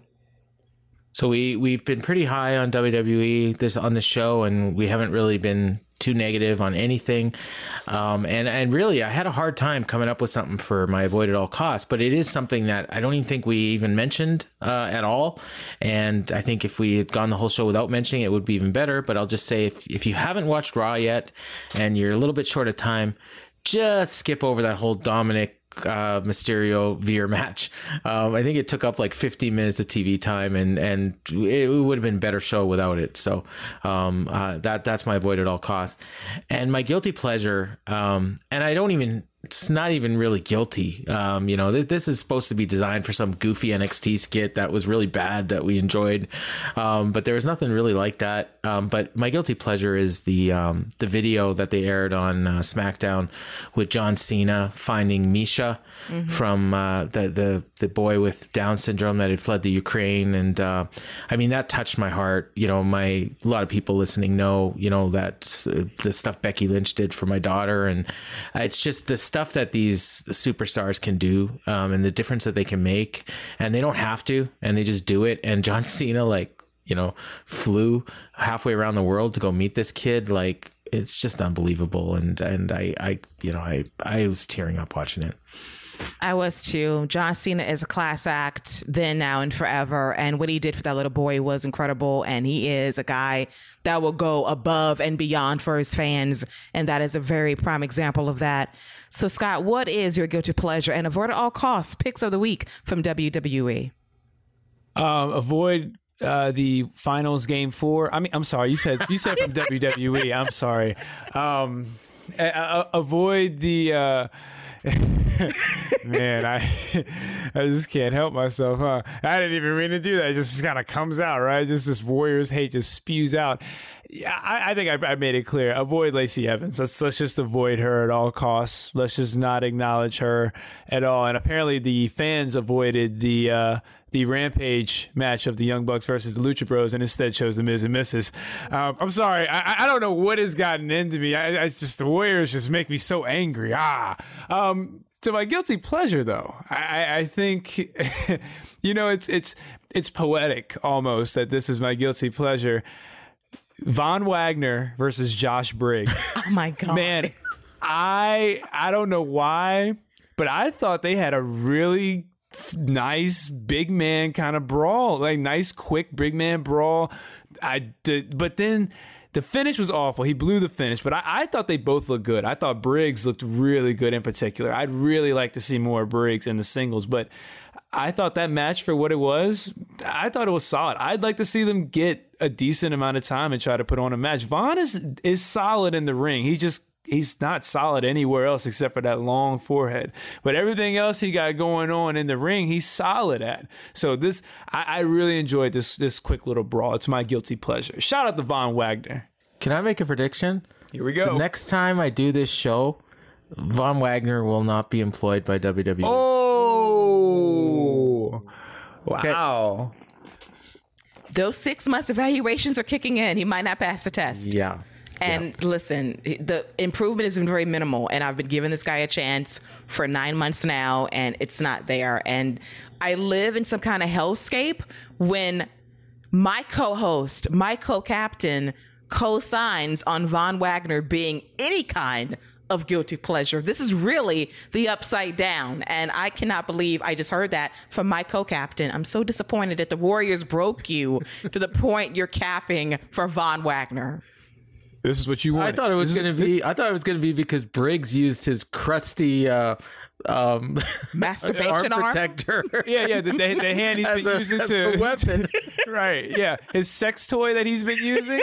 Yeah, I, I mean, I, I, you could use that, except for the fact that Josh Briggs completely missed him on the He finish sure when he th- when he threw the cast. Like, see now, now, now you okay? You know what? You, you get your wish, Keila. You happy? I'm gonna change my guilty pleasure. Are you happy? I won't be advocating for Von Wagner. Paul already said he's not gonna be employed next time he's on the show. Y'all, don't, Paul's gonna be on the show next week. Everybody, little do y'all know. Little do y'all know. So my new guilty pleasure is gonna be Nathan Frazer versus Santos Escobar. Is that one okay? Can I have that? There you one? go. There yes, much more acceptable than Brooks Jensen using his cast as a fleshlight. Ah, touche. That's exactly what he was using it for. Literally. He was pumping all night long, but oh, yeah. hey, It is after hours. 2.0 is after hours. and we hit it just in the nick of time. It always happens on this show, right before we think it's not going to happen. Horny hour strike, but to get serious, avoid at all costs. I agree with Scott Lacey Evans. Just no, just skip all of that. No need to see it. My guilty pleasure is very similar to Scott's in that it is Tony D'Angelo on commentary during Nathan Frazer versus Santos Escobar. Him telling Santos, "Don't do that." What are you doing? Like this? This is going to get you over? No, we don't do that here. That's Fugazi shit. Don't do that. He was so Vince, like from 20 years ago. That shit's not to get you over. Stop that flippy shit. That dive, stop that. I didn't teach you how to do that. Cheat. Oh, you don't want to cheat? Oh, look at you. Look at you. I loved Tony D'Angelo being Vince McMahon from 1993. This Fugazi shit ain't working in 2022, kid. Stop it. He's great. I, I think he's to me between I think him and, and Carmelo Hayes easily have the best two characters, and his his gets better every week. He's fantastic in this role, and I think Santos Escobar is only going to elevate him too. This is great. This is a great story they're telling right now. Very similar Stacks to Grimes and LA Knight from last year. Yeah, stacks. T- You know, I call them thing one or thing two. Goomba one, Goomba two. I can't tell them apart right now. They're just you like know uh, like Paulie and uh, uh, his what is his buddy? the Um, situation. no, no, no, no. Uh, from The Sopranos. Oh, Uh, damn. the two Paulie and Sil, like the two goofballs. you know, just the younger versions of them. Yes, and I still can't tell the two apart. Just so generic. But hey, they will have a job longer than Von Wagner, according to Paul Fontaine. We'll see. We'll see. We'll see. And uh and don't be uh buying any um uh Zion Quinn merch either. Ooh, ooh. You know what? Listen, you ain't wrong about that either. When he couldn't catch that man last week, I knew then his days were numbered. He'll be a great OnlyFans model, though. He will. Takes a Thirst great trap, shower huh? pick. Hey, Bringing it right back to horny he's, hours. He's not my type per se, but he thinks he's a trade, and that's fine with me. Yeah. Whatever. but That's fine with me. That's about as that's about as shady of as dis, as a dismissive statement as you can do. He's fine with me, you know. I Dixie is. listen, I got. He's no Ludwig, huh? He's no not- Ludwig. He's not Ludwig. He's not uh, Julius. So no red lobster for you, son. Just saying. My apologies. No cheddar biscuits on the menu for you. No offense, though. Shower picks, though, on point, but can't go to Red Lobster with me.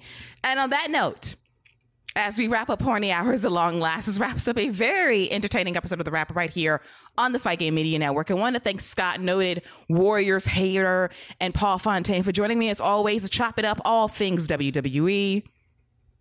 I hate basketball.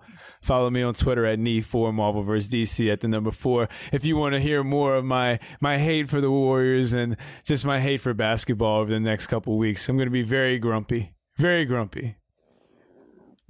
Cup of Joe, Grandpa Diz.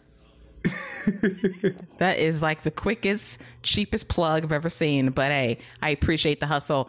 And Paul will be back very soon with his prediction that Von Wagner will be fired by, by WWE next week. If it happens, you heard it here first, right here on the wrap. We break news before the news actually breaks.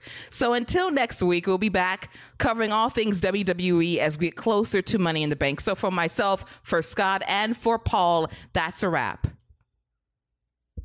What's so special about Hero Bread's soft, fluffy, and delicious breads, buns, and tortillas? These ultra low net carb baked goods contain zero sugar, fewer calories, and more protein than the leading brands, and are high in fiber to support gut health. Shop now at hero.co. Everybody in your crew identifies as either Big Mac Burger, McNuggets, or McCrispy Sandwich. But you're the filet fish Sandwich all day. That crispy fish, that savory tartar sauce, that melty cheese, that pillowy bun. Yeah, you get it. Every time. And if you love the filet of fish, right now you can catch two of the classics you love for just $6. Limited time only. Price and participation may vary. Cannot be combined with any other offer. Single item at regular price. Ba-da-ba-ba-ba.